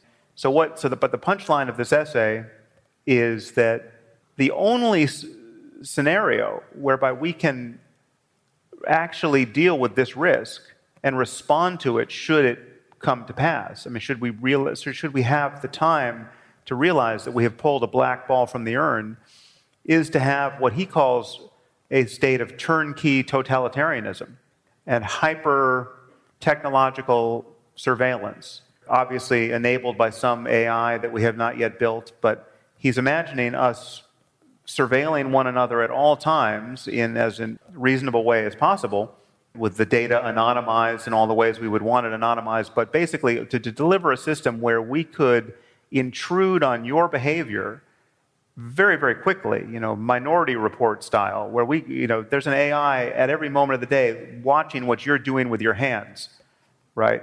Uh, in a world that has pulled the black ball. You know, if it is trivially easy for anyone in this room to weaponize the, the flu of 1918 because all the data is out and you've got something on your desktop that can do it, right? And we can't uninvent this thing, then we need to know what you're doing with your hands so the, the, the, net result of this essay, for, I'm, I'm going to have Nick on the podcast at some point, but the net result of this essay is to suddenly make me open-minded to something which, if described in the absence of having considered the urn of invention and some of these examples, sounds like just the most dystopian horror show imaginable. I mean, a perfect surveillance and an ability to turn on totalitarianism at a moment's notice. How could that be at all desirable? it becomes at least potentially desirable if you grant that it may, in fact, be the only stable state for civilization in light of what we're currently doing. And what we're currently doing is just reaching into the urn and pulling things out as fast as we can without giving any thought, really, to what's going on. So, anyway, that was a very long answer to a question you almost asked. Thank you. uh, here, thank you. Right. So, Sam, I recognize that free will is fake. And um, in the mm. first few pages of Waking Up, you kind of put words to a conviction I had already held when you talked about doing MDMA with a friend and how it made you realize that you might as well have just been him.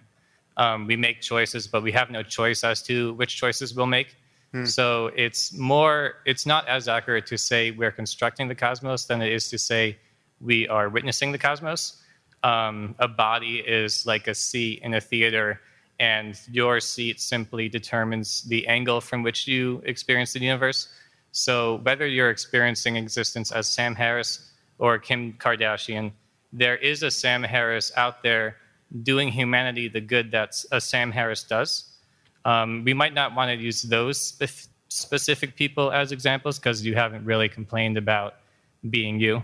But let's imagine a person who just does whatever she thinks will help others and just really always feels and never accustoms to the sheer personal pain that comes with never doing what gives her pleasure and always sacrificing for others. Um, and the joy in um, causing others happiness never manages to outweigh all of this for her. Mm. So she goes to her grave having had a terrible time here. Um, so that's an unpleasant life, but it's a great thing that people have lived it. Um, my question to you is Would you rather live her life or a life where you just get whatever you want and the awesomeness of what you get always scales with exactly where, how spoiled you are in any given moment? So you're never bored and you never get burdened by a guilt from the fact that you're dragging everyone down. So keep in mind that okay. no matter what you pick, both lives happen So yeah, I'm feeling the, the- burden of 3,000 people bore into my skull with their impatient gaze at the moment. So I, let, me, let me summarize the question I think you just asked, but thank you. It was, it was a good one. The, the issue here is that actually there's a name for the first condition you described, which is, I don't know how current it is in the literature, but so, some psychologists have talked about pathological altruism, right? So we have, we have altruism, which is great, and we want more of it. We, but that we can, there are people who are so self-sacrificing that it seems like a symptom of depression, right? I mean, there are people who, I mean, there was, I think there was a New Yorker profile on a guy who, I'm sure he's even more, he's more famous than my forgetting his name indicates, but he wanted to be essentially a, a compulsive organ donor. Like he gave away one kidney, he was giving away whatever he could give away, and then at a certain point, you know, doctors stopped him. And you could imagine a life like that where you sacrifice your happiness to the benefit of as many people as you can possibly benefit and on your account derive no pleasure from it. Uh, or you could have a life that is kind of relentlessly selfish and pleasurable, which is better. I, I, well, I th- think the, the first thing to recognize is that on my account, neither is a peak on the moral landscape. There's got to be a better equilibrium still than either of those two. I, it's hard for me to decide between those two. I can tell you the one I want because wanting is really only compatible with the one that is that is feeling good. I mean, this is kind of a, a bug in the system. I can't really want to be the miserable person who was just useful to others. I mean, I, I can say I might be able to say if I stand outside myself, that's better for the world, right? But I think better still is, and actually more realistic still, is to recognize that selfishness and selflessness are two parts of the same object uh, uh, on, on some level, and they can be more aligned than most of us think. I mean, you can be wisely selfish in a way that shows up as a shocking degree of selflessness and generosity by normal standards. I mean, when you, when you realize that what you want is to have lots of friends who love you and to experience your love for them more and more and more, right? Well, then what does that look like when you're around other people? You don't look like a jerk. So I think we can, we can seek happiness in ways where sharing happiness and helping to engineer the happiness of others becomes a major source of our own happiness and perhaps even the greatest source of our own happiness. And that's, you know, I think, and insofar as we don't feel like those sorts of people much of the time, I think we can get our priorities straighter. That is what it is to live an examined ethical life. This is actually something you, I would love to hear your opinion on, but I think you write about it in, your book. I mean, envy, envy is a very common emotion, and it's an ugly emotion, right? And, and, I, and it's not, we've all had this experience of having a friend for whom something good has happened, and what you feel in the face of that, your, friend's joy, is not pure sympathetic joy for their conquest. You feel some diminishment of your own happiness because you envy them, right? They just won an Academy Award and you can't even sell your screenplay, right? And, you and you feel diminished in the presence of someone who ostensibly you love. But love consists in actually wanting them to be happy, right? Like if you really love them, you would want them to, to win the Academy Award. And so you're left with that tension. I, mean, wh- wh- I guess my question to you is do you, do you see the, your emotional life that way? I mean, do you have those same judgments about envy being something you would want to outgrow and being Well- incompatible with love in the moment that you're, you're I mean, you know, envy is a net loss. I mean, it's not, that's an easy question. I mean, what's the Right. benefit of envy? But, How does it relate to love? oh, I mean, clearly, as you pointed out, it, it diminishes love. I mean, it's incompatible. And you feel it's incompatible. So I, I don't think that, you know, if there was one emotion you could get rid of, that would be a strong candidate. Right. Sam, I just want to thank you for your work. The podcast is very personally meaningful for me, and I really appreciate that. Thank you. You're welcome. One of the constructs you've been wrestling with is this idea of social redemption for those people who have transgressed publicly. What can we do to allow them back into the fold? And I think a lot about, uh, we have a social psych person here, so I think of the fundamental attribution error and what we can do to challenge that distortion and allow for people to re enter society after they transgress. Not psychopathically deviant people like Bill Cosby or Harvey Weinstein, but people that made uh, more minor transgressions. Yeah, uh, let me. I'm going to add a little to that question and just deliver it to Danny. So, so since you're not on social media, you may be unaware of just how acute this need is. But what we what we need is some new norm around what constitutes an acceptable apology. Right? What, is, what does it mean yeah. to say you're sorry in a credible way? And how does one redeem oneself after one has said or done something unethical?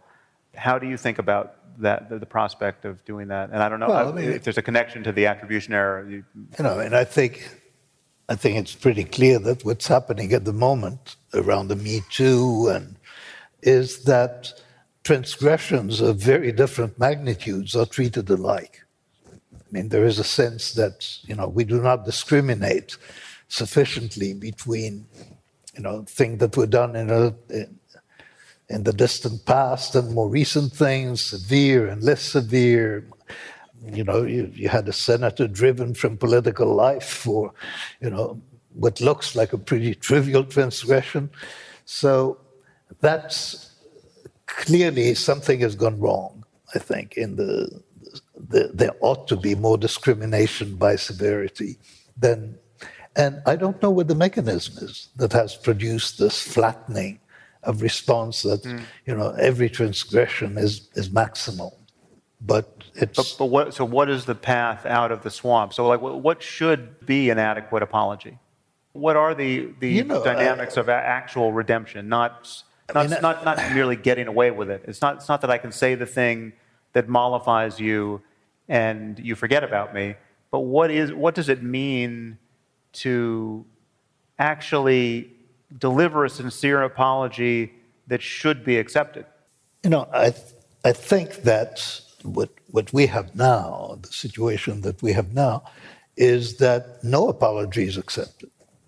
I mean, apologies are not even required. I mean, they would be re- they would be rejected, and that's that's the problem that I see in terms of what people want to see is genuine contrition.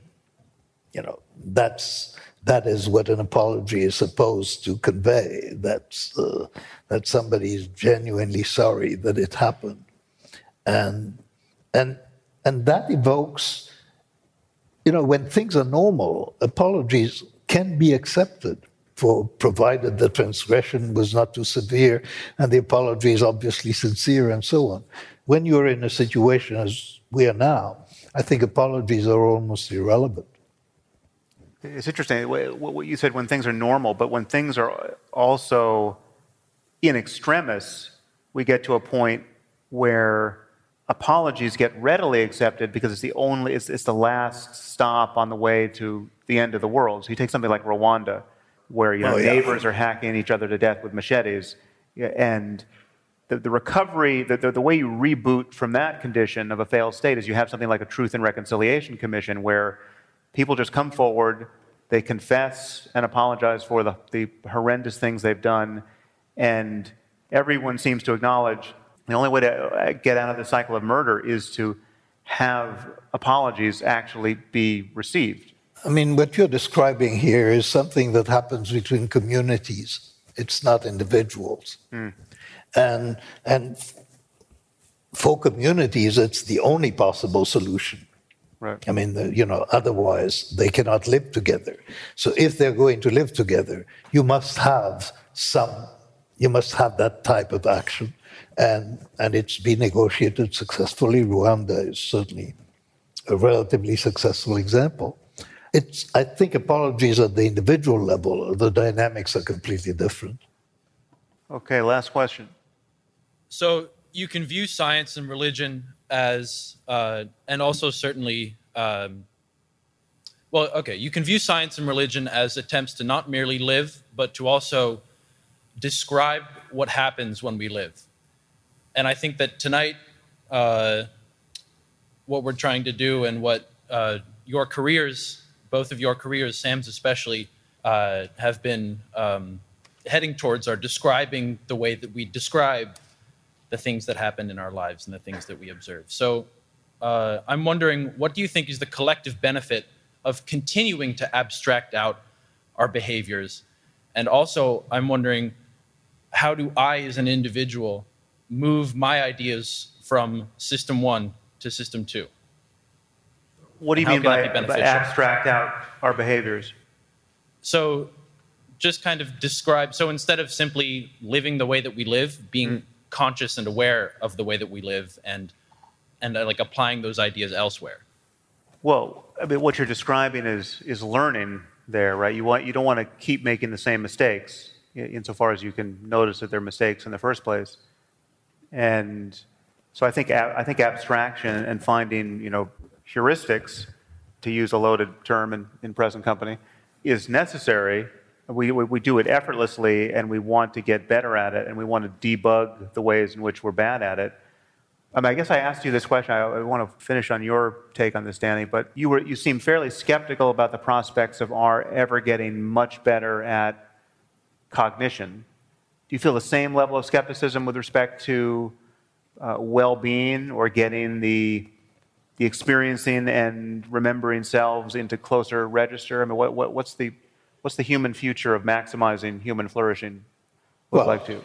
there is room for some, you know, to the extent that you can uh, change the social matrix in which we live, then, and, and there are possibilities, train people or teach people how to live with each other, then, then I think there is some room for optimism. The optimism is limited simply by the fact of human nature. I mean, human nature is not going to change, and a lot of the stuff that we've been talking about is simply manifestations of human nature, including, I think, the complexities of well being and the remembering self and the experiencing self. There's not going to be a solution to that. You know, that disconnect is, is just mm. built in because our memories and our experiences don't match and because our memories is all we keep. So there are aspects of the human condition and of human nature that are not going to change, and they constrain, you know, what we can hope for. Well, I'm going to uh, disprove your thesis by remembering how much pleasure I took in this occasion to speak with you, Danny. So thank you so much. It's been an honor. And thank you all for coming.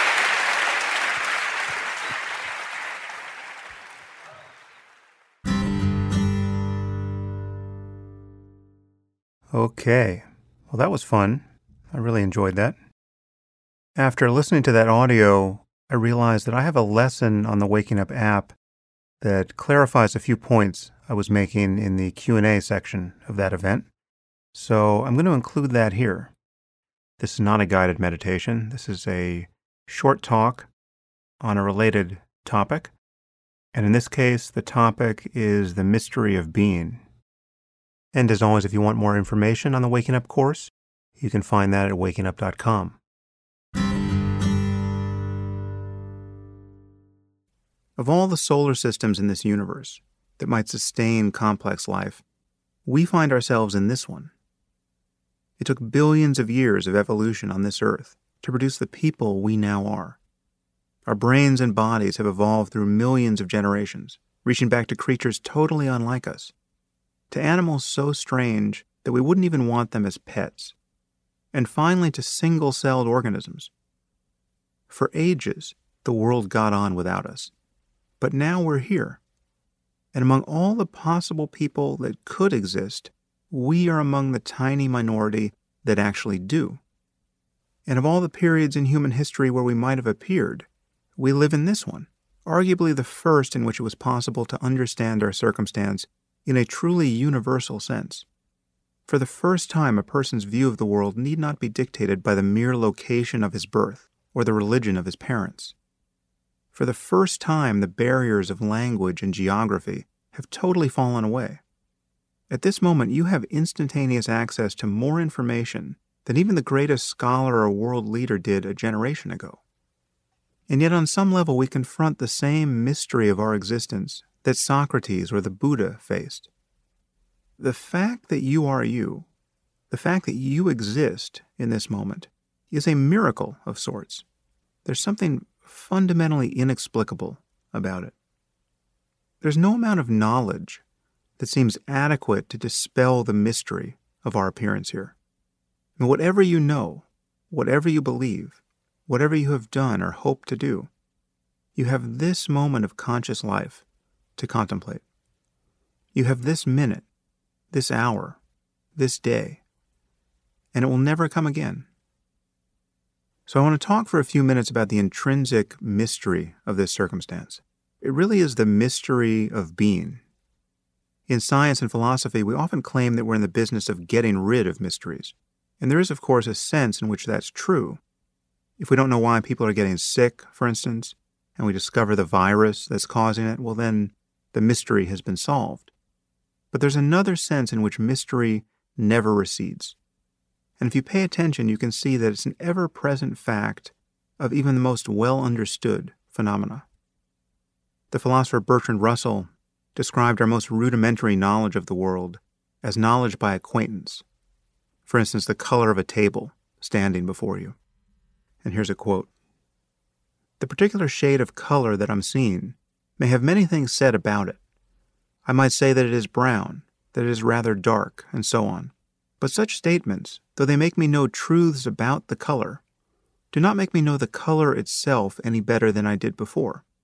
So far as concerns the knowledge of the color itself, as opposed to knowledge of truths about it, I know the color perfectly and completely when I see it, and no further knowledge of it is even theoretically possible.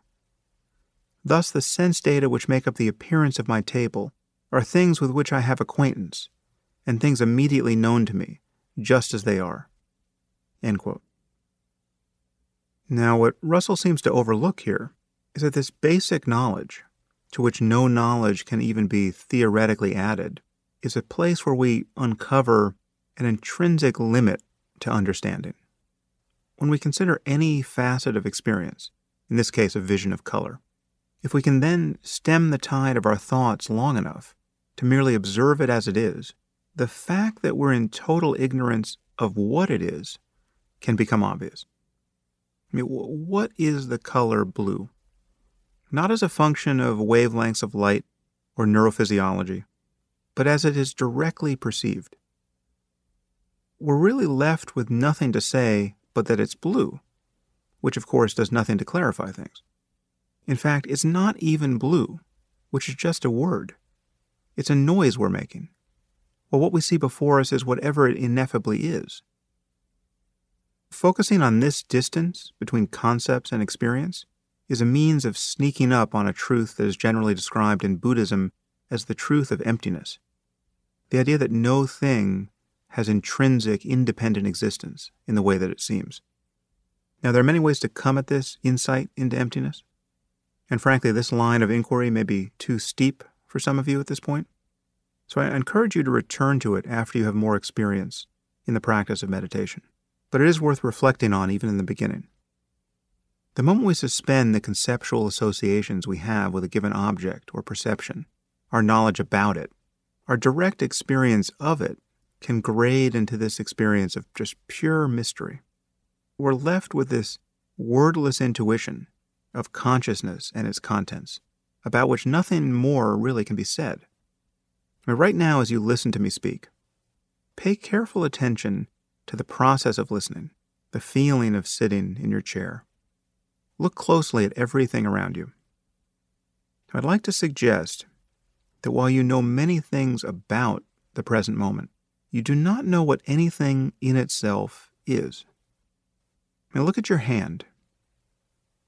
What is it? You can define this part of your body in language. You can call it hand. You can consider the fact that it's made of bone and muscle and threaded with blood vessels and nerves. But this is all a description about the object that you're now looking at. If you simply look at your hand and ask yourself, what is it? You might realize in a moment of rare open mindedness that it is an absolute mystery. It is, in fact, as mysterious in appearance as any you could ever hope to find. Now, there are scientific arguments that can be arrayed against the mysteriousness of any object. We can point to the fact that the atoms in your hand were born billions of years ago in the belly of a star, and in fact, some of these atoms may have inhabited several stars in succession. It's even possible that some atoms that were once in the bodies of historical figures, like Churchill or Cleopatra, are now in you. In fact, it might be descriptively true to implicate the entire universe in your hand, or in any object's being what it is. But no such litany of concepts or connections can account for the mystery that looms whenever you just look at something closely, anything, however commonplace, and realize that while you might have volumes of knowledge about it, you don't have the slightest understanding of what it is in itself. Now, others have noticed this fact. Walter Benjamin, the German literary critic, stumbled upon this mystery in Marseille after smoking hashish for the first time. He distilled it in the phrase, how things withstand the gaze. And all things really do withstand the gaze. We confront the mystery of being in every moment, but we don't notice it because this mystery is tiled over with concepts. Now, meditation isn't about understanding things conceptually. It's the ability to experience things more clearly, prior to concepts. It is the knowledge by acquaintance that Russell spoke of here, taken to the ultimate degree. And the more you practice it, you'll find that it really is a new form of intelligence. It leads to another way of being in the world and one that can allow for a kind of psychological freedom that a continuous entanglement with concepts doesn't. There's a famous parable from the Buddha meant to get at this difference. A man is struck in the chest with a poison arrow, and a surgeon rushes to his side to begin the work of saving his life. But the man resists.